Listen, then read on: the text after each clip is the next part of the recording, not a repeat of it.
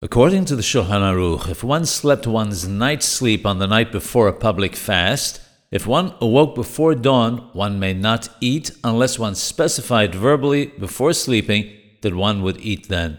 According to the Zohar, however, once one has had one's night's sleep, it's forbidden to eat, whether it's a fast day or a regular day.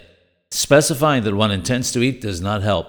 On a fast day, one may not eat till one breaks one's fast, and on a regular day, a man must wait till he has prayed Shahrit.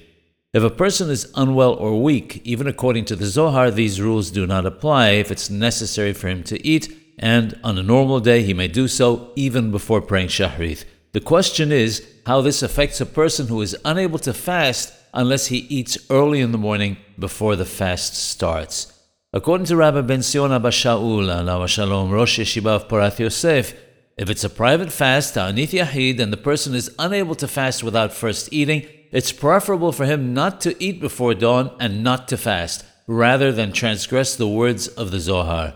On a public fast, Ta'anith Sibbur, however, if he must eat before the fast, he should do so and then fast from the beginning of the fast. In all cases, drinking a cup of coffee before the fast begins is permitted, even without stipulating before going to bed.